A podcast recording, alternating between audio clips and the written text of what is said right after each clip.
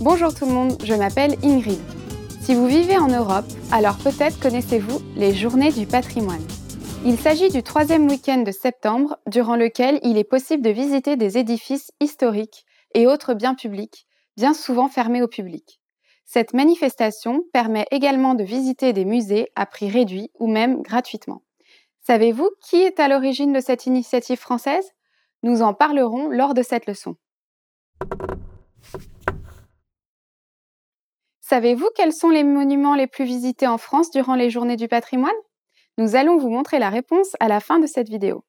Le patrimoine recouvre l'ensemble des héritages du passé d'une civilisation donnée, qu'ils soient matériels ou immatériels. Les premières journées du patrimoine ont été lancées en 1984 par le ministère français de la Culture. L'initiative vient du ministre Jack Lang. La date est fixée au troisième dimanche de septembre. Suite au succès des Journées du patrimoine organisées par la France, plusieurs pays européens décident de reprendre l'idée dès 1985. Le but de cet événement est de faire découvrir au public la richesse du patrimoine historique et culturel d'un pays. Depuis 1995, un thème national est choisi chaque année afin de mettre en lumière un aspect particulier du patrimoine et de ne pas lasser les participants. Par exemple, en 2012, le thème était Les patrimoines cachés. Ces thématiques favorisent des ouvertures inédites et des animations particulières. En effet, les établissements ouverts au public proposent des animations originales et très diversifiées. Visites guidées, concerts de musique, représentations théâtrales. Le but est toujours d'intéresser le public tout en l'informant. La France a la chance d'être un pays qui a su conserver son patrimoine.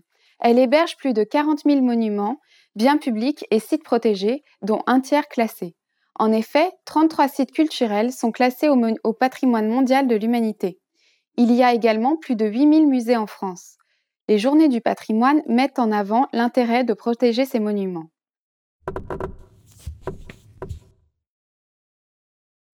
À l'origine, cet événement s'appelait Journée portes ouvertes dans les monuments historiques.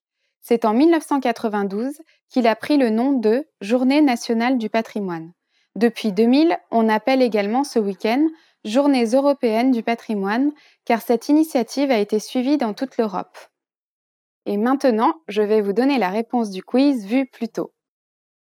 Lors des journées du patrimoine, ce sont les lieux officiels du gouvernement qui sont le plus souvent visités, comme le palais de l'Élysée, le palais Bourbon ou encore le palais du Luxembourg. Certains lieux sont interdits aux visites le reste de l'année. Comment était cette leçon? Avez-vous appris des choses intéressantes? Dans votre pays, existe-t-il les journées du patrimoine? Allez-vous visiter des monuments durant ce week-end? Laissez-nous un commentaire sur frenchpod101.com et à très bientôt